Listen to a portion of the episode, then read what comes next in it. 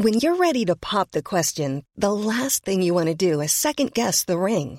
At Bluenile.com, you can design a one of a kind ring with the ease and convenience of shopping online. Choose your diamond and setting. When you find the one, you'll get it delivered right to your door. Go to Bluenile.com and use promo code LISTEN to get $50 off your purchase of $500 or more. That's code LISTEN at Bluenile.com for $50 off your purchase.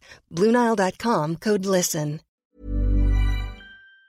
This is your Times briefing on Thursday, the 25th of March.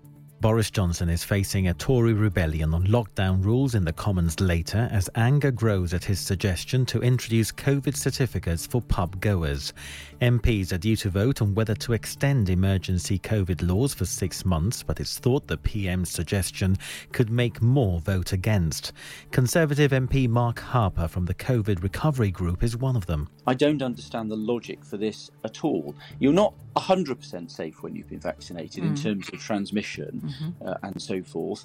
Uh, and I think if you have to have uh, prove your vaccine status to do normal everyday things like going to the pub or going shopping, you are effectively making vaccination compulsory, uh, which is not something we've ever done in this country and which the government said it is against. Meanwhile, Shadow Business Secretary Ed Miliband has told Times Radio Breakfast it's all just been sprung on the hospitality industry in a disorderly manner. You don't want to put landlords in an invidious position in relation to their customers, for example. And I, I think what seems odd is the idea that you wouldn't have a rule in place, but you just say, well, it's up to the landlords whether they enforce this or not. I mean, uh, so I think there needs to be much, much greater clarity. We want to be constructive about this, but it, it does need to be a lot clearer what the proposals actually are. EU leaders will vote later on whether to impose stricter controls on the exports of coronavirus vaccines. It comes after the UK and EU issued a joint statement last night saying they're working together to expand vaccine supplies. Jack Blanchard, the UK political editor at Politico, says he's expecting some restrictions on vaccine exports to be passed, but that European leaders remain divided on the issue. Some of them are pretty gung ho about it and think they should stop exporting vaccines to the UK and keep them for themselves because, of course, their vaccines program is so far behind our own. Others think it's a pretty bad idea and it might end up in a sort of tit for tat situation where Britain blockades some of the stuff that we send over there that you actually need to make some of these vaccines. 111 Santander branches are closing by the end of August. The bank says there'll be no compulsory redundancies and some 5,000 staff will be offered the option to work from home.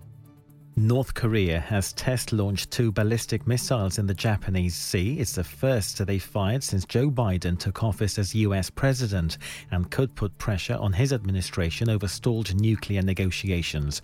Richard Lloyd Parry is the Times Asia editor. What North Korea is doing is beginning to steadily and slowly increase pressure on the United States to bring it round to its point of view, and that this is just the beginning. And where we have cruise missiles one day, short range ballistic missiles the next, it will then move up to medium range ballistic missiles, long range, and possibly nuclear warheads.